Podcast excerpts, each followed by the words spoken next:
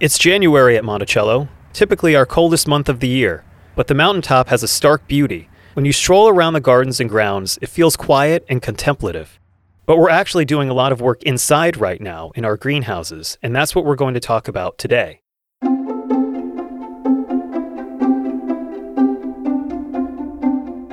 This is A Rich Spot of Earth, a podcast about gardening and the natural world. I'm Michael Tricomi, manager and curator of historic gardens at Monticello, Thomas Jefferson's home in Albemarle County, Virginia.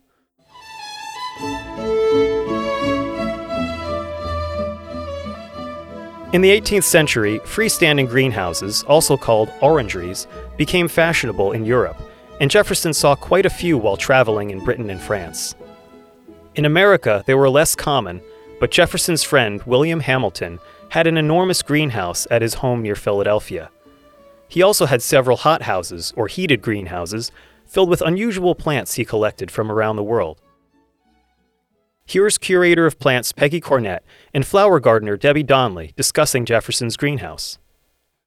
Jefferson had an interest in growing plants that needed protection or a greenhouse of sorts as early as 1778 when he got an acacia plant he was very interested in plants that would be grown in orangeries, such as what George Washington had at Mount Vernon.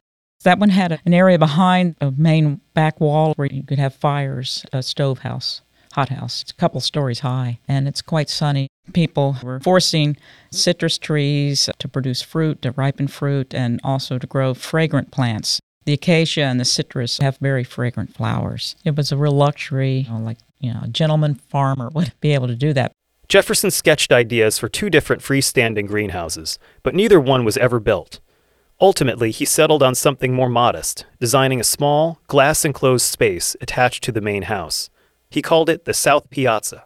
The greenhouse that was built at Monticello was completed when Jefferson was retiring from the second term as president in 1809.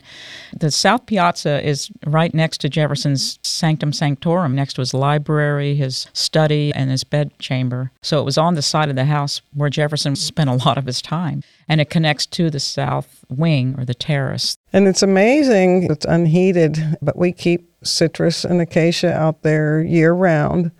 There is a lemon and an acacia and a geranium. At one point, we were monitoring the temperature, and it would get below freezing in there, but they did okay. Yeah, I think it might have been fine for Jefferson, but there were a few years where it, it was so cold that I think everything froze in the mm-hmm. greenhouse. It was down below zero. That'll do it. Yeah. it was so cold that when he was trying to write with his quill pen, the ink would freeze in the well. But in the later years, probably after 1816, the greenhouse appeared to be a storage space where Jefferson kept seeds, a seed cabinet, and seed vials. And there was also a workbench that was used. And some of the last references to the greenhouse let us know that it was a place where Jefferson's many grandchildren played, and it was a place to sit and enjoy reading on a patio, more or less. All the windows are triple sash windows so they can raise up. So in the summer, it's just a beautiful place to sit with the cross ventilation and it's just really nice. Yeah, you have to lift them up and prop them up with some bracing. Right, there's yeah. sticks that hold them up. Also in the winter, the sunrise out there is beautiful. The glass will have ice frozen on it, and yet the sunrise will come through the windows and melt the ice, gives you this nice pink tinge. In 1812, Jefferson received several shipments of South African bulbs that he may have planted in pots in the greenhouse. His friendship with Bernard McMahon, a nurseryman and seedman in Philadelphia, gives us clues into plants that he was receiving that could have been grown in a greenhouse, such as Cape bulbs, which were plants that were just being introduced from S- South Africa. They're tender bulbs. Actually, we just put a chasmanthes in because it's getting ready to bloom.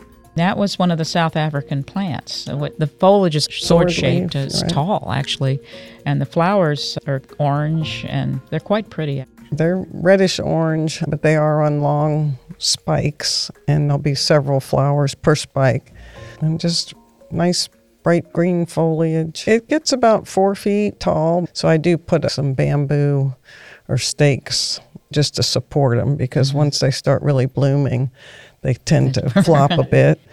But they're just beautiful. It's quite impressive. The name chasmanth, I think it's from the Greek word for chasm, because the flower is supposed to look like a gaping mouth. It looks like a flower a hummingbird would love. Yeah.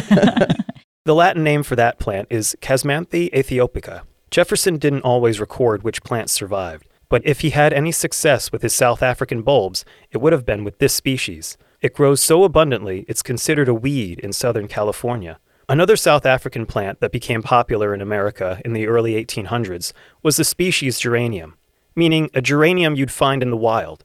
The Latin name is Pelargonium inquinans, and it's a parent of our modern geraniums that are popular today. Jefferson did possibly grow the geranium in the greenhouse. Jefferson kept a plant when he was president in his cabinet in the president's house. And when he was returning to Monticello, his friend Margaret Bayard Smith requested that he leave her his plant. She was very lovingly wanting to have this plant as a remembrance of Jefferson, and he was embarrassed about it because it wasn't looking very good at the time. He said, I'm sure your fostering attentions will revive this plant. And he did take cuttings of that geranium back with him to Monticello. You know, the geraniums we grow today, usually they're a big double round headed Mm-hmm. flower. And these species geraniums are just much simpler. Quite a nice orange red color, And they also are quite a bit taller. very lanky. I like forgot about that. five feet tall that looks like a tree with a geranium on top. But to keep it as a house plant, you can just cut it back regularly. We've cut a lot of them back just recently. Now they'll put out new growth and be Yeah. nice and bushy again. A lot of people think they need full sun, but they actually, when they're out in the garden in the summer or in pots in the summer, they do appreciate a little shade in the afternoon. And you grow them in the garden as well. And I do. I move them into the garden after danger frost, and then we dig them up before the frost hits and put them in pots, and they overwinter in the greenhouse, and then we put them back out there in the spring. they're tough. You can let them get quite dry. And some people just practically let them go semi dormant over the winter. I've heard of putting them in a brown paper bag in the basement or root cellar and just let them sit there all winter. And then pot them up in the spring. Bring them out. I bring 'em haven't tried it, so I haven't tried that either, but I've heard that it does work. And the other thing I know when I used to take cuttings from them, that I would take the cutting and let it sit on the bench for a bit to callus off a bit before I stuck it into the rooting media. That seems to keep the root cutting itself from rotting at the base. It can be hard to find species geranium today, but our Center for Historic Plants propagates and sells it. Now let's hear from some recent Monticello visitors. I'm Chris, and I'm from Washington State, and it's been lovely walking around the grounds, impressed by the depth of knowledge of everybody involved, and a lot of thoughtfulness about about the challenges different generations face, and the difficult it is sometimes to face up to, to those challenges. We have two greenhouses at our Center for Historic Plants, where we propagate plants for sale, and we also have two greenhouses on the mountaintop, where we grow plants for the historic flower and vegetable gardens. Horticulturist Robert Dowell joined Peggy and Debbie to talk about greenhouse propagation. Our primary greenhouse, the ambient temperature in there is between 70 and 80 degrees. And the main goal is to propagate cuttings and to give a, a good germination environment for seeds. And so there's about 16 movable benches in the greenhouse that we can get between and water and tend the plants as we need to. And six of those benches have bottom heat coils because a lot of species that germinate from seed need a specific temperature to germinate at, usually somewhere between 70 and 80 degrees. And they're just rubber coils fed with a hot water heater to keep that temperature up. if you're going to try and propagate your own seeds at home, I highly recommend purchasing a heat mat. They're not that expensive, and it just that's what some seeds want and need. And the germination percentage is just huge. And the nice thing too is you don't have to keep the ambient temperature so high, which is better because the higher you, put the temperature, the more chances you have for insects develop Right. and that sort of thing. We also put plastic covers over our flats when we first sow the seeds. It gives them more moisture, more of a little mini mm-hmm. greenhouse it's effect. like a mini greenhouse, yeah. So that helps a lot. Now you have to be careful because they can get too wet and start molding and rotting. But there's a lot of little tricks to growing seeds to be successful with it. But it's not hard. You just have to read up a little bit about it before you do it because it's fun. Yeah, and each, species has a different personality to tap into to find out how to propagate it. Like Debbie was saying, some don't need that cold period and they can just go right on the heat, whereas a lot of seeds need three months of a stratification period where basically you're simulating winter. So at CHP, we'll have flats sown that go in our walk in cooler where it's kept at 34 degrees or so. And they might sit there for two or three months and then we'll pull them out and put them in the greenhouse and give them bottom heat. And some seeds, even the outside coating is so hard that it needs to be nicked a little bit, Yeah, or a file or nick it. Yeah. sanded, Hot or water whatever. soak So sometimes too. Yep. Yep. uh, Soaking, Many- soaking overnight is good for a lot of Right, things. right. And exposure to light. I think the general rule is the smaller the seed, the closer to the surface of the media it needs to be. So if the seed looks like dust, it basically needs to sit on the top of the soil. Whereas if it's an acorn, it can go probably four inches down. So it does pay to look up and understand what the seed wants before you try and propagate it. You need to think about watering and soil or media as well. At CHP, they have an overhead mist system. The minute you take a, leafy cutting of a plant and you want to propagate it, it's a race against the clock before that cutting dries out. And so the intermittent mist system, we can dial whatever frequency we want, and that'll Yeah. give it that steady stream of mist to help it stay alive until it can set roots out. Root- Make roots. And another thing we do, we have big trays of water, so they absorb the water from the bottom up. If you're overhead watering, even if it's a fine mist, you can just place the seed. And some seeds like to sit right on top of the soil. Some like to go down a quarter of an inch. Some like to go an eighth. It just depends. And so a seed that is sown right on the top, if you're overhead watering it, it's going to move it around. And that also and- compresses it sometimes too, and so it's better to soak it up from the right. from underneath. And then you get into your potting soils. Some are better than others as far as absorbing water, whereas other types readily absorb the water. Leave it in there an hour, it's ready to go out and get on the mat. CHP, you're switching some of your media, which is interesting. Yeah. We we've had problems in the past where our media just wasn't coarse enough, and so like you were saying, Peggy, over time overhead watering compresses the media, and that can become a problem. So anytime you can uh, increase the amount of coarse material in your media, like perlite is the standard used in the industry, but we're trying to move away from perlite if we can. We've used rice hulls in the past, and that's been a good substitute for filling that porosity need.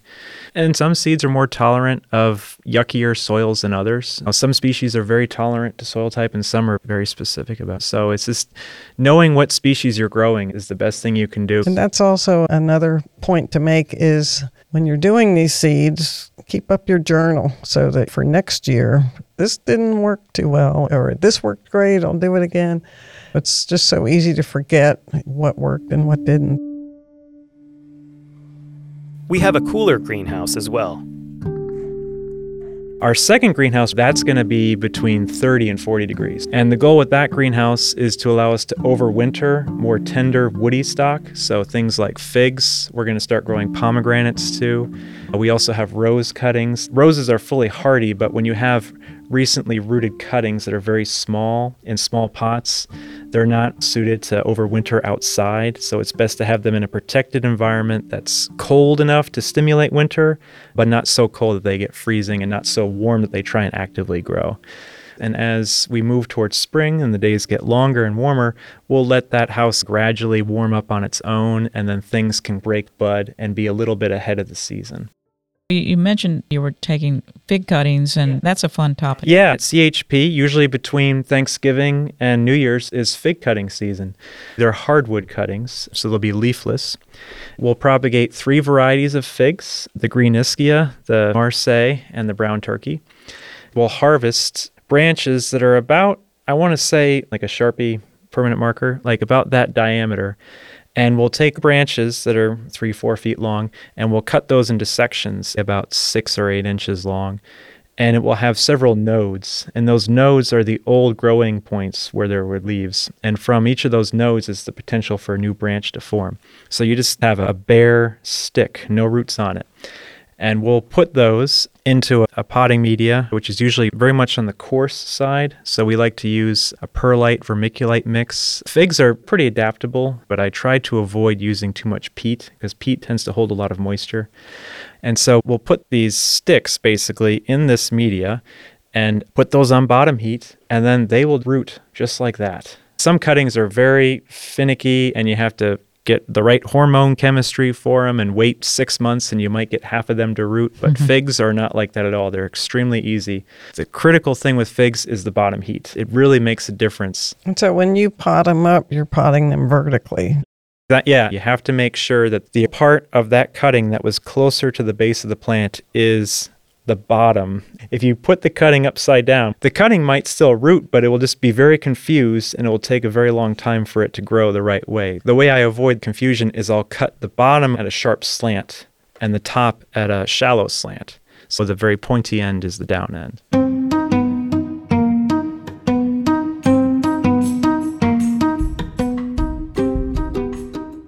Figs are very interesting. They have a hollow pith, which can actually rot. And so that can compromise the health of your cutting. And so what we do is we dip the top part in like a hot wax, just like the first inch or two of the cutting. And that just helps provide a little cap, yeah, yeah. a mm-hmm. seal, exactly, so that water can roll off it. But the wax is biodegradable. So in a few months, it just dissolves. The fig cuttings, they're dormant hardwoods with no leaves, so they actually don't need that mist right away. We won't start introducing the mist until they start leafing out. So when will they leaf out? Usually in a couple weeks, the buds will start to break, and it's always interesting because I have to watch them. They'll actually have tiny little figs trying to form on the cutting. And I have to pinch those off because I want the energy of the cutting to go into roots and leaves, not figs. Fig is a huge genus. There's like 600 species of fig out there, and so we just grow the one common edible fig, but there's all sorts of tropical, subtropical figs. Jefferson apparently he did send a fig back from France, the Marseille fig, and uh, was his favorite fig. And the Marseille is a white fleshed fig. They're a very juicy fig. It never gets dark and brown like a brown turkey. So that was one of his favorites. And that's true with the green Ischia variety we also grow. It ripens a greenish But the, inside does get red, though. It, yeah, yeah. The, the inside of the green Ischia does turn like a sometimes a deep burgundy. It's pretty, but but, yeah. but the outside stays a green chartreuse. Yeah, and of course the way you know a fig is ripe is because it gets soft. You don't want to eat a green fig. Yeah, it's not good. Right. Yeah. The figs were being grown in an area of Monticello that Jefferson called the submural beds, which were beds below the vegetable garden wall so that they could be more protected. So they were planted right up against the stone wall that was five to six feet tall. They can put on amazing growth too. Our figs at CHP can almost die to the ground some years, and they'll be seven feet tall by the end of August. It's incredible, yeah. But if they do overwinter with small figs on them, sometimes those figs will ripen early, like in June. They call them a June fig, and they can be really big. Uh, and, and it's totally in a different time period from the, when the fall fruits ripen. Jefferson's passion for figs helped promote this fruit in Virginia and throughout the United States. That's it for our January episode of A Rich Spot of Earth. Thanks for joining us. Stay warm and happy gardening.